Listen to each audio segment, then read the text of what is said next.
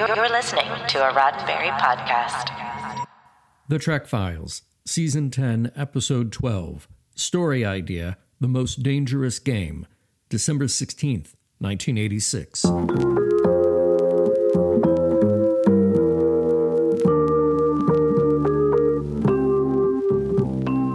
Welcome to The Trek Files, a look into the archives of Roddenberry Entertainment from the personal files of Gene Roddenberry.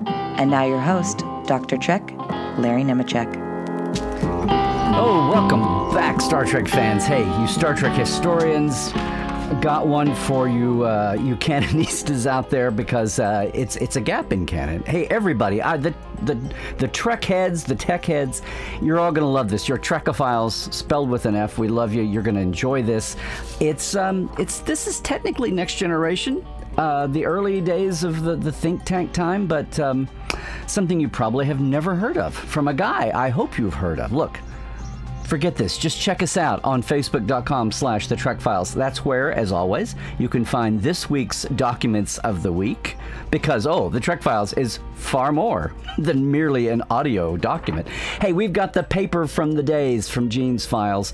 Check that out. Now, here's an audio sample, and then I'll be right back with this week's guest to talk about it.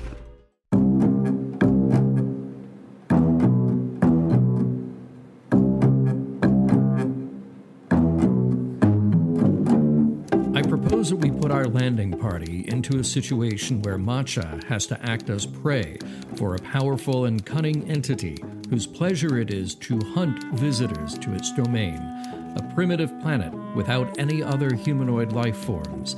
Captain Picard is helpless. The Enterprise is being held in captive orbit by this omnipotent being.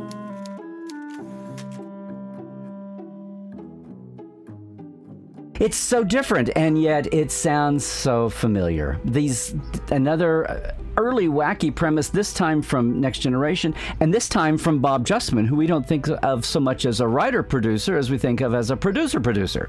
But there it is, there it sits, and when it comes to um, you know some of these offbeat, early, and unused premises, uh, I can think of no one to have on the show to have as my guest and talk about it uh, than our good friend Ben Robinson, who you know from all the years of Eaglemoss and all the iterations that are moving forward from that. Um, again, I go back with Ben to the official magazine and the Trek Files. Ben, thanks again for joining us today for another interesting what what if look at what could have been. Always a pleasure. And who better to do it?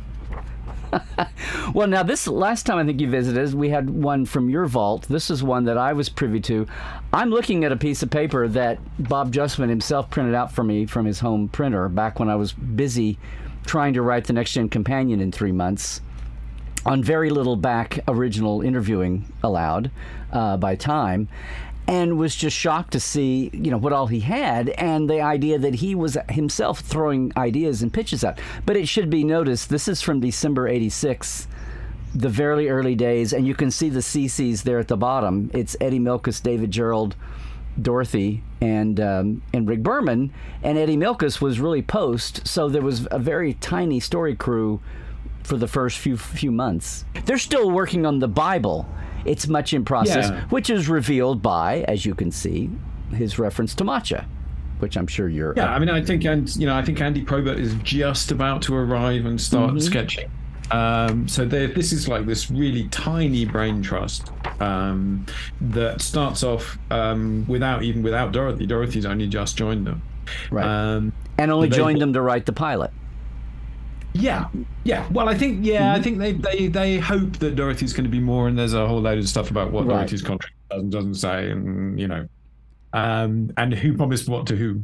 Um, but actually, which is very relevant to Bob because Bob had, um, I think, he always wanted to be a creative producer on Star Trek. Yes. He Yes. always felt that he was contributing much more than just getting it made. I mean, getting it made was a big deal, but you know, Bob always wanted to have story ideas. He always wanted to. He always wrote these memos, um, lots of input and things. He was very disappointed when he didn't get made. Um, the creative producer in the third season of the original series, and that was kind of where his involvement with Star Trek ended. Until about a month before he's writing this memo. Never utilized in the movie era. Whether whether Gene was in command or not, he was never looked at. In, which, Yeah. I, yeah, he was a little surprised, I think, when he was invited to come in. Yeah. you know, and Yes. Uh, vindicated. but he was he felt that this was like his opportunity to to really um exert his full influence on Star Trek. I guess. Well, step up and get it in the same way that Gene was, in the same way that Gene was reclaiming the throne, and and having Leonard Maizlish negotiate a deal that got him there, uh, so that the movie era would never happen again. You know, being dethroned. But but yeah, Bob Justman in the same except Bob coming from a much humbler place. That was part of his dynamic. Was the humble giant that w- was owed so much credit and then didn't always get it. And so I've that's been one of my missions, as I'm betting it is with you uh, to make sure he he gets that notice. And here's a case where, yes, they've they don't have the Bible finalized and the characters lined up, but he's already throwing out ideas. Uh, and we have several more in the files too. But here's one. And this is one. So uh, interestingly, this this idea is a year before Predator is released. So it doesn't have Arnold Schwarzenegger in it. It has Masha Hernandez, later to be known as Tasha Yar, Right. in it. But basically, you're down on a planet being hunted by a powerful alien that can overpower you. Um, so he's just, you know, thrown off the idea of uh, a massive movie franchise um, in a pitch that, that actually does get made, though um, you might not recognize the episode it ends up as. Well, see, and then and then uh, well, it does, and it comes from a different angle. And it, if you're talking about Code of Honor, that's a whole different, you know, ball of Oh, well, Code of Honor is a different one. No, this episode, this episode becomes hide and Q. I think it's pretty clear to me Okay, that I can see that. I can see that. This is what happens here. But I've got to, I've got to, I've got to say though, you're thinking of Predator. I'm thinking Most Dangerous Game. I'm thinking the original pilot for Fantasy Island, which was serious ah, and dark, Oh, I know that. and and was literally a Most Dangerous Game where O'Rourke, where Mr. Rourke is chasing the visitors to the island. You know. Uh, either that or uh, you say it gets picked up later on and it's move along home with the winding game. Okay, we won't go there. I don't think Ira. I, I'm pretty sure Ira had not seen this. Um, uh, or was thinking Yeah, most it- dangerous game. But no, that's that's what came to mind, and then you know they Yeah. immediately backed off of that and went with the the whimsical formula that Fantasy Island became. But no, so it is a trope, but it's a known trope. It's the yeah, Yes. yeah, yeah, yes, yes. Hunted by someone. It's it's the man with the golden gun. I mean, it's you know, Mm-hmm. it, it and and you know, uh, talk about known tropes. The Enterprise is held in orbit by a powerful force that they do not understand. Well, there's I that end of it. Yes. we might have seen that before as well. But it's, um, I think it's fascinating because, on the one hand, you're seeing that Bob is trying to contribute story idea, and it, not just trying, is contributing story idea. Um, this predates the creation of Q.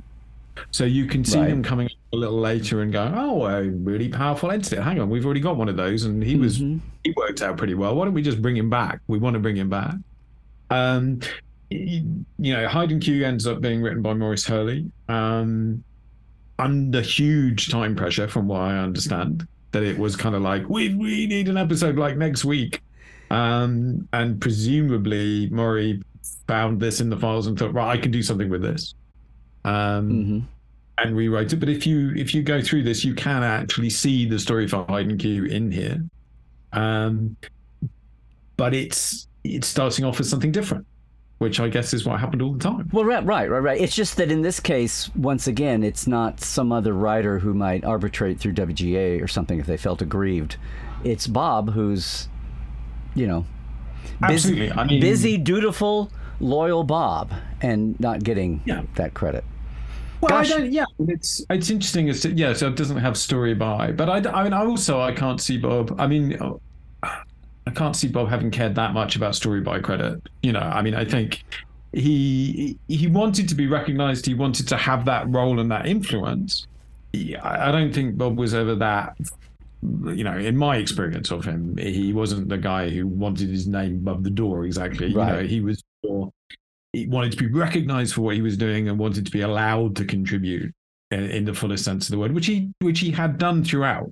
You know, he'd written memos on two seasons worth of episodes uh, the original series. Yeah, and, and let's also put in context here. Bob was retirement age, and he's really doing, and I think in the back of his mind, he's really there to get it launched the first year or two. Now, I think he, and he told me, he talks about looking at Gene and Gene looking at him and saying, here's two old guys. Are we really up for the stress of doing this show. Now, part of the bonus was they knew they weren't good. They had wrangled a deal, and with this risky syndication path, it, risky maybe, but they knew that they were at least it would all be on their own shoulders. They weren't going to be on the bubble. They didn't have any suits or bean counters or ratings people to tell them what was going to happen to the show. It would be the studio, but they didn't have to jump through that many hoops. So at least, you know, that burden was a little removed but they were still a little wary about where they were. So I'm I'm thinking he's he's really more in it to to vindicate the original series in a lot of ways. Because he's still he's still stung by the failed little three year show that really you know revolutionized entertainment,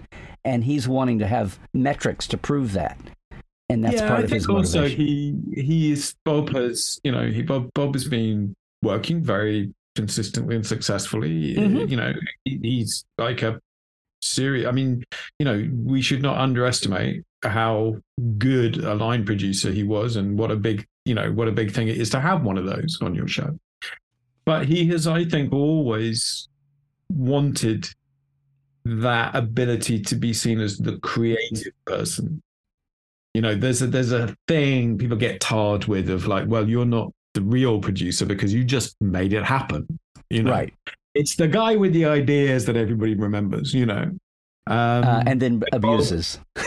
and yeah well and then abuses they remember them. Um, but bob had you know bob had had always had those opinions and had wanted to be able to express them.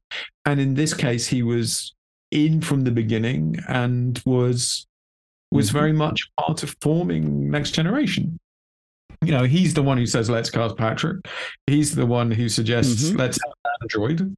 Um you know although the android he suggests is quite different from the one we ended up with.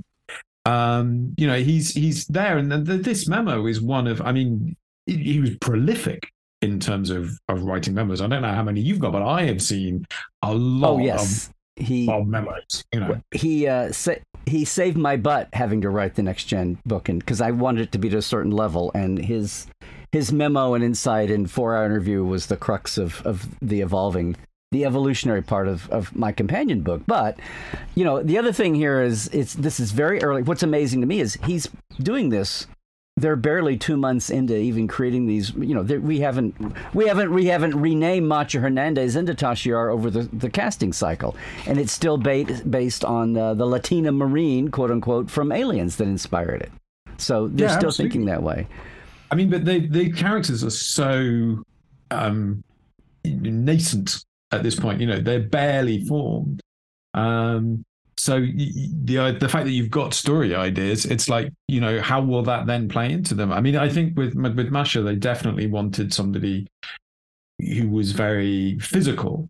Right. You know, when you look at the stuff, it's all uh, how muscular she is. She's attractive and muscular. It says that a lot in the. Um, in the Well, but and, but you know what? To be well, the descriptions of female characters in the '80s, still and into the '90s, is, is you know is wincing and jaw dropping. Still, when you read, you know. Yeah, But let's remember that- men to the floor. Yeah, but the, the muscular bit was remember this is 1986 87 and they're posing they're they're inspired by Vasquez, the marine from Aliens, but the idea the whole idea of having a female security chief is a radical that was going to be one of the radical new notions of the next generation that was going to turn the old, Oh, ab- you know. absolutely. Here's another case where 20 years have passed. So let's let's put that in perspective and and they kept that no matter who was cast and what ethnicity Oh. it wound up being. Yeah, and you can argue that um, casting Denise, who is, you know, attractive but not especially muscular, um, was even more revolutionary. You know that that pushes Mhm. it along further. That you you're sort of saying she's she's a woman, not not a woman being a man. If you see what I mean, you know that that kind of muscularity is a very sort of traditionally male male value. I was just going to say, I just think it's part of Bob being sort of like this this creative outpouring. And I actually did this exercise of um, checking when these memos were written. Right. So I, I was like trying to work. Oh, this memo came before this and then that. And I, I realized it, it. I did it in um, Excel, and it gave me the day of the week it was. And you could see that what was happening is that Bob on a Sunday morning was sitting down his typewriter, and and this outpouring of ideas would happen. And then like you realize that the next memos are like the next Sunday morning. He'd been working throughout the week. He, well, he was he put all already grinding in the work, and then he had to recover Saturday. So by Sunday, he had a little yeah, fresh. exactly. He's driven up to ILM. He's looking at the visual effects. He's like trying to get his head around all of this stuff. And then, you know, like you say, he's like probably crashed out on Saturday. Bob did like a nice glass of wine, probably had a very nice bottle of wine on a Saturday night. Gets up on the Sunday and and writes this this kind of outpouring of, of memos, which are so important to how next gen actually ended up being the way it was. Uh, yeah, and in the old days, they would you know get on a dictaphone and dictate these, and then have them typed up, and, and that was their. Well, it's it's interesting too. To, he's thinking about developing characters, and and and Macha, the security chief, is, but he's he's conscious of how we're going to develop, and the fact that.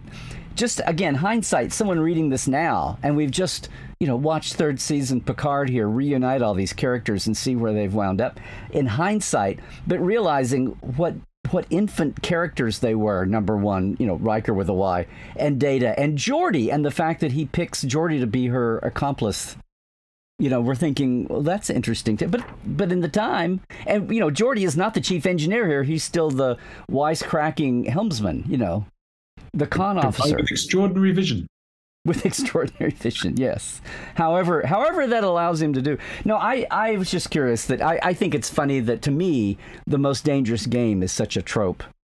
And that you know that but bob goes and he starts off saying well you know we know the, mo- the most uh, basic literary conventions can be completely new creatures when they're scripted for tv it's like okay but there's still the original trope, Bob. Um, I don't. I would think that was even more so in the '80s than now. But uh, anyway, this is. Uh, uh, you know, it, this was never purchased. Although we said maybe it was. It Well, entered, I think it, uh, I'm pretty convinced that this died in queue. But also, Bob Steele would mean that it wouldn't have been purchased. He was just, right. you know, just contributing stuff. He's not a freelancer. He is part of the staff. He is a producer. He's, you know. he's uh, trying to help the team here. He's. Uh, yeah, exactly. yeah. And getting the chance to do what he always wanted to do. Right. Right. Well, it's a fun one to pull out, uh, a fun one for its time. And certainly, as we've said, uh, elements of which, whether hide and Q or beyond, uh, are always going to be lingering around. Who knows what may turn up on Strange New Worlds or on Starfleet Academy or anything down the line. Even even in a meta meta sense on lower decks. Who knows? It's always possible. And besides which, you know, there, well, there are only supposed to be seven stories in the world anyway, aren't there? Right. Exactly. Exactly. And we've just tackled one of them. So I guess we've got six more episodes to go.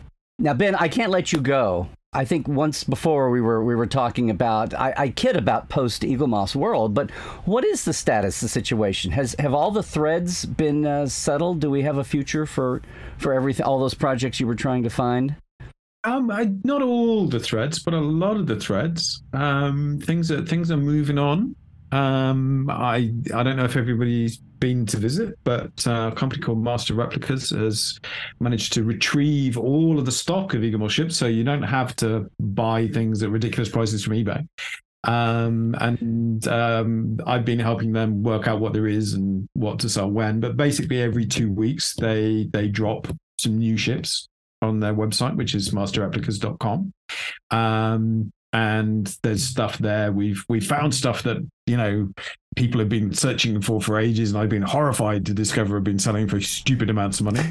Um, Well, good. Uh, well, except we've been, you know, Master Replicas have been selling it at the original prices or a little bit more. You know, there's a little stuff with them. But Master Replicas is the stock that was existing. So that's the stock. So that's mm-hmm. all the existing stuff.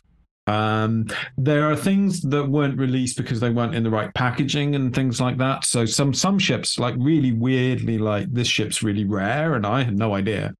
Um, but actually, you, know, the, there is some stock of it. We've been able to put it up. Uh, there's some stuff that was stuck in China that they've managed to get out of China that was never released. So they just dropped uh, the Vancouver and the Stargazer XL.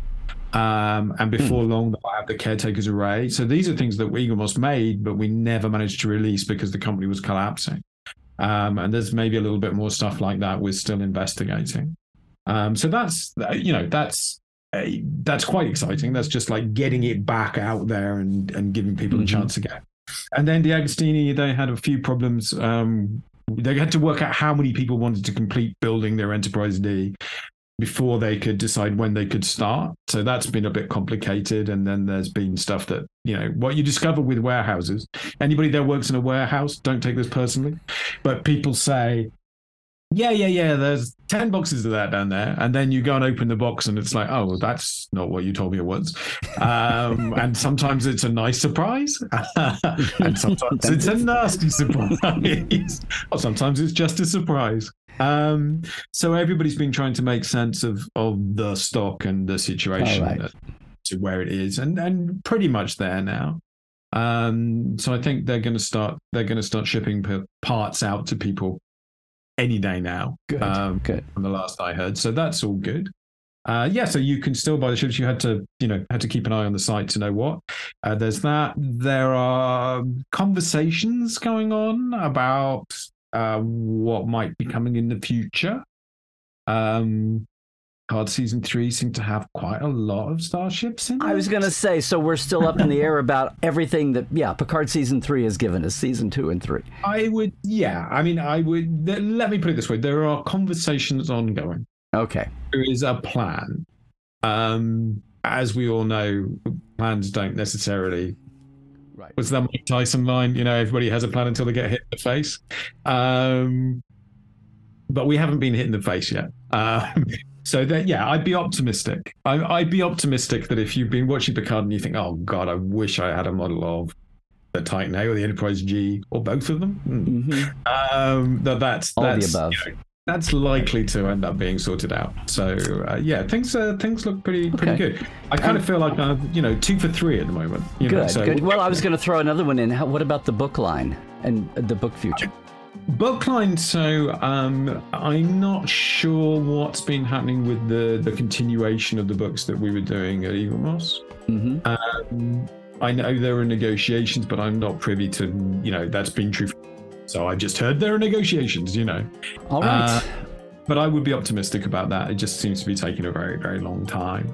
Um, and Nana is working away on her book, um, and we'll have some very good news about that very soon. Well, that's that's a bird in the hand that I'm looking forward to having. Well, all right then. Well, thanks for that update. It's great. Uh, the what ifs of post Eaglemoss, and yes, the what ifs of Star just Trek. in a parallel universe.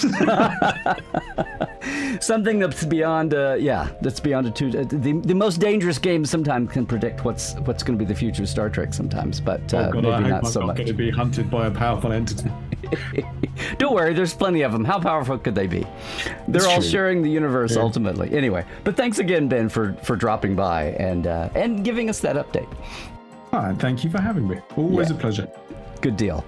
Hey everyone, The Trek Files is produced by Roddenberry Entertainment, and all of our documents uh, and your chance to comment are available at facebook.com slash The Trek Files, of course. And for more deep diving of Star Trek behind the scenes, visit Dr. Trek and Portal 47, and uh, yeah, that's me, at larrynemecek.com. Hey, you can also link in there for all the new Trek Files swag and shirts at our TeePublic shop, too. Trek well, everybody.